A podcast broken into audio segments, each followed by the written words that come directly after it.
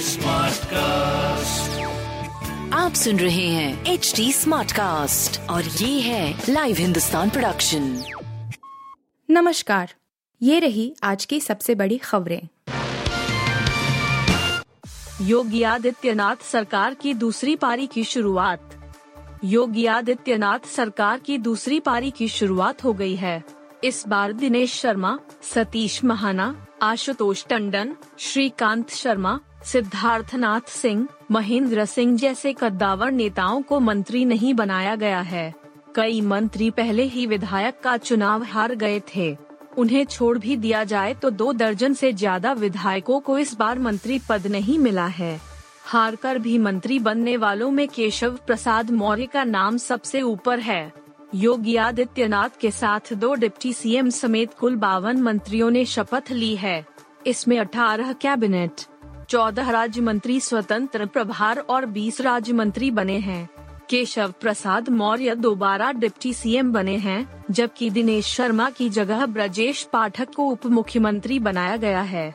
जिन लोगों को मंत्री नहीं बनाया गया है, उनमें मोहसिन रजा, जयप्रकाश निषाद राम नरेश, अग्निहोत्री और रमापति शास्त्री जैसे नाम भी हैं। पिछली बार राज्य मंत्री स्वतंत्र प्रभार रहे वाराणसी के नीलकंठ तिवारी का नाम भी मंत्रियों की सूची से गायब है।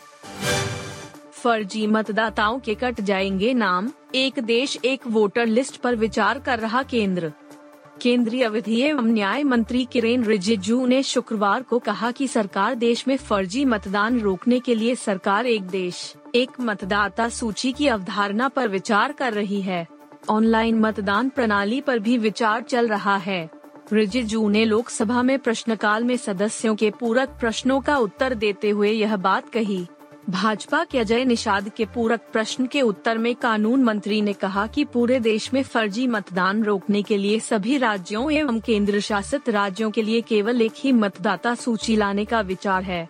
उन्होंने कहा कि हमने निर्वाचन आयोग से इस संबंध में बात की है।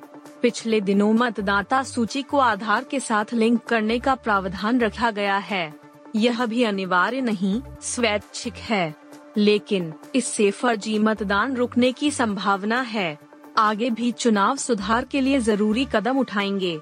एक देश, एक मतदाता सूची हो, ऐसी सरकार की सोच है। देश में साफ़ सुथरी मतदान प्रणाली होनी चाहिए।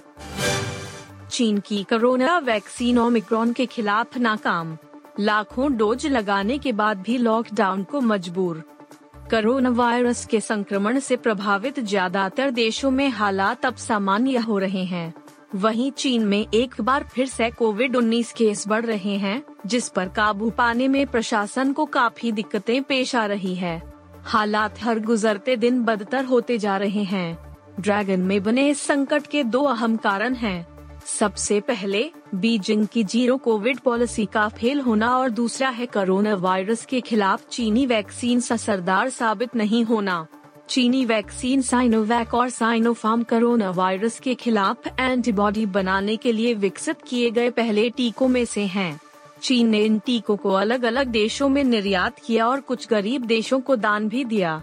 समय के साथ इन टीकों के अप्रभावी होने की शिकायतें आने लगी, लेकिन चीन ने इन रिपोर्टर्स को खारिज कर दिया।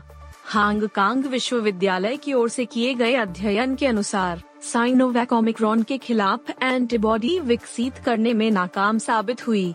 इसके अलावा, यह उन लोगों में पर्याप्त स्तर की सुरक्षा मुहैया कराने में विफल रही, जिन्हें पहले ही इसकी दो खुराक लग चुकी थी। 2023 में शुरू हो सकता है महिला आईपीएल बीसीसीआई भारतीय क्रिकेट बोर्ड अध्यक्ष सौरव गांगुली ने शुक्रवार को कहा कि बोर्ड 2023 से महिला इंडियन प्रीमियर लीग आईपीएल शुरू करने की योजना बना रहा है, जबकि एक साल के अंतराल के बाद वापसी के दौरान इस सत्र में चार प्रदर्शनी मैच कराए जाएँगे। बीसीसीआई की महिला आईपीएल नहीं शुरू करने के लिए पिछले दिनों आलोचना की गई थी। उसे अगले सत्र में लीग शुरू करने के लिए आम सालाना बैठक एजीएम की मंजूरी की ज़रूरत होगी। बोर्ड शुरुआती चरण में पाँच या छह टीमों की योजना बना रहा है। पुरुष आईपीएल की 10 मौजूदा फ्रेंचाइजी को महिला आईपीएल टीमों को खरीदने का पहला मौका दिया जाएगा। पता चला है कि कम से कम चार पुरुष आईपीएल फ्रेंचाइजी की बीसीसीआई से यह जानने में दिलचस्पी है कि अगर वे महिला आईपीएल में निवेश करना चाहते हैं तो उन्हें कितना फ़ायदा होगा। पहले दिन ही आ, आ, आर करेगी बम्पर कमाई। इतने करोड़ की एडवांस बुकिंग बहुप्रतीक्षित फ़िल्म आर आर आर सिनेमा घरों में रिलीज़ हो चुकी है। एस एस राजा मौली की बाहुबली की सफलता के बाद उनकी इस फ़िल्म का लंबे समय से इंतज़ार किया जा रहा था।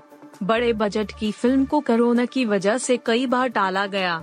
बीच बीच में अनुमान लगाया जाता रहा कि क्या इसे ओ पर रिलीज़ किया जा सकता है, क्योंकि सिनेमा घर लंबे समय से बंद थे, लेकिन मेकर्स ने साफ़ कर दिया था कि वे इसे बड़े पर्दे पर ही रिलीज़ करेंगे।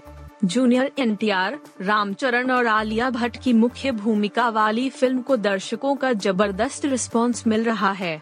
फ़िल्म कई बड़े रिकॉर्ड तोड़ सकती है। दर्शक तो इस फ़िल्म का इंतज़ार कर ही रहे थे, साथ ही ट्रेड पंडितों की भी निगाहें फ़िल्म पर थीं। फ़िल्म के एडवांस बुकिंग ही इसके क्रेज को लेकर सब कुछ बयां कर रहा है। एडवांस बुकिंग ने इतिहास रच दिया है। फ़िल्म ने पहले ही दिन उनसठ करोड़ से ज़्यादा की एडवांस बुकिंग कर ली है।